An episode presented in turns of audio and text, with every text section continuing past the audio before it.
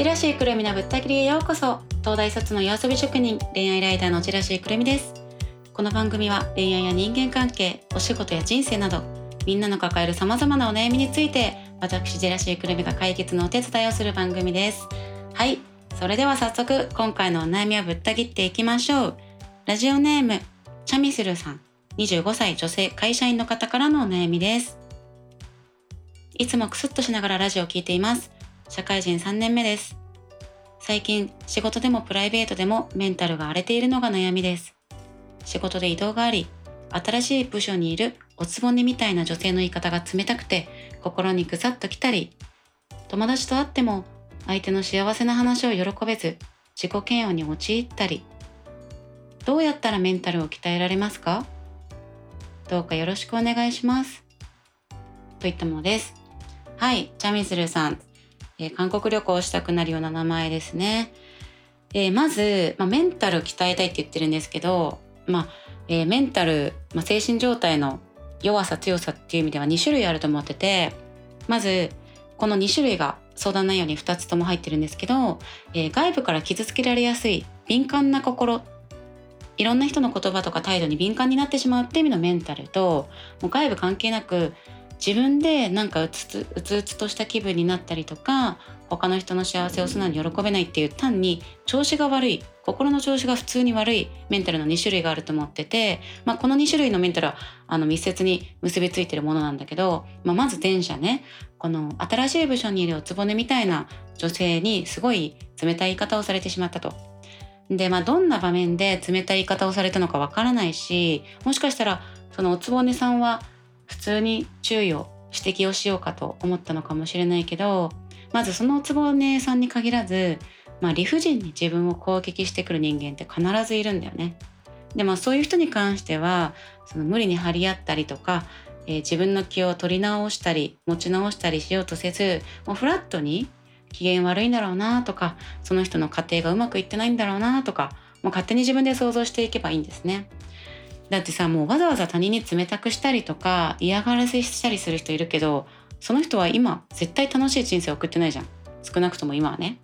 でまた何かもしその人またはまあ他の人に冷たい言い方をされたら私はこの人と違ってご機嫌な人生を送ろうおつぼねさんはお疲れ様ですって勝手に思っておいた方がいいと思います。で次後者ねこの自分で勝手に鬱っぽい気分になってしまうとか何を聞いても喜べないみたいなこっちの方が深刻かなと思うんだけども、まあ、今多分チャミスルさんは自分の心の停滞期にいるんじゃないかなと思います。でこの停滞期っていうのは1年に何回かありますよねこの心の停滞期。で私の場合は、まあ、なんか生理みたいな感覚であまたやってきたなって思って自分でできるような対処を淡々と対処するんですけどもこの多分チャミスルさんはこの対処法っていうよりも根本のメンタルの鍛え方を知りたいんだよねと思います。で結構まあこれはえ自分の体を無理やり動かすっていうその精神心から体を動かすんじゃなくて体から心に指令と指令を出すっていうような考え方でまず体を動かしてほしいんだけどその睡眠時間これは維持でも確保することでもし眠れないってなったら結構その不眠症はレベルにもよるけど早く治した方がいいのでなんかフランスなまりの英語のラジオを聴きながら眠ったりとかちょっと睡眠導入剤みたいなその市販のやつねドラッグストアで手に入るやつとかを飲んでみたりとか自分なりにその不眠は絶対に解消した方がいいと思います。でその体に言い聞かせる体をちゃんと睡眠にならせるならすってことね。であと休日に一度は必ず外に出ること、えー、家の周辺で自分のお気に入りの場所または心を落ち着かせられる居場所みたいなのを見つけることが大事です。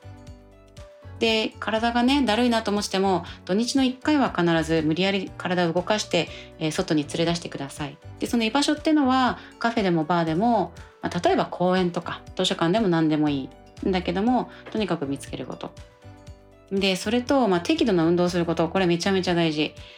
あの筋トレがね本当は一番いいと思うんだけどもジム行くのは腰が重いなとかお金かかっちゃうなって人には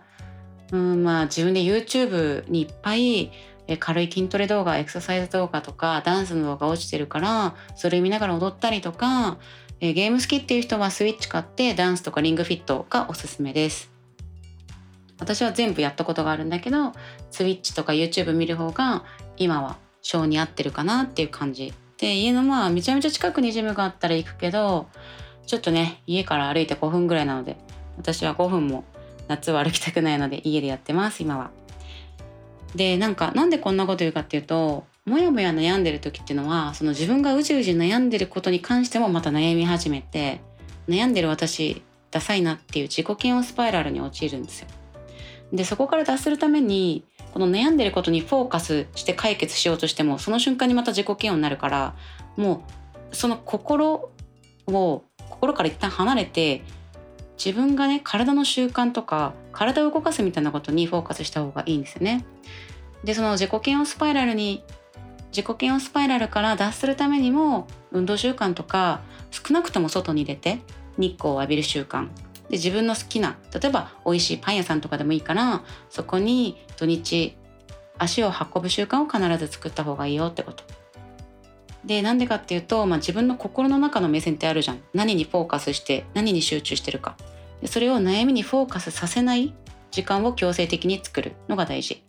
その自分の心の中の目線フォーカスしているものを悩みっていう対象物から無理やり引き剥がすイメージ。それはまず体が主導でもう無理やりでも外出てみるとか。外出たら1,000円分のカフェでのケーキ食べていいみたいな自分で約束してもいいから無理やり出てみる。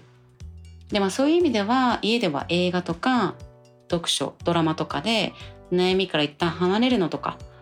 そういう時間をとってもいいと思います。では無理に友達に会わなくていいから一人でできることいっぱいあるから。で美術館に行くとかもその何かにフォーカスして心の集中力をそこに注ぎ込むっていう意味ではまあ、美術館とか映画館とか特にいいと思います。まあ、とにかくそのチャミスルさんは悩みたくない悩まないっていうことを今思ってると思うんだけども悩まないっていう発想じゃなくて悩む自分違う悩む時間を自分から奪ってしまう強制的に悩む時間をなくす潰すっていう風に切り替えて、まあ、大体ね12週間ぐらい過ごすと健全な精神状態に戻っていくと思います。まあ、日常の中でいい習慣が身につけば自然に鍛えられるメンタルっていうか強いメンタルも身につく。メンタルも鍛えられるのでとにかく、えー、習慣つけること。体を手動で動かすこと。心の目線を悩みからそらす時間を体が作っていくこと。っていうのを意識して日々を送ってみてください。ね、はいもうめちゃめちゃ真面目にね答えちゃったんですけども今回お悩み相談をしてくれましたラジオネームチャミスルさんありがとうございました。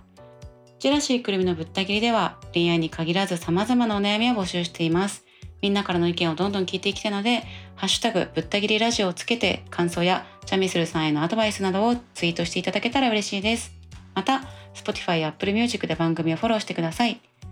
お悩み相談したいよって方は Twitter や Podcast 概要欄にあるフォームからお悩みを投稿してください。はい。それでは皆様、素敵な週末を。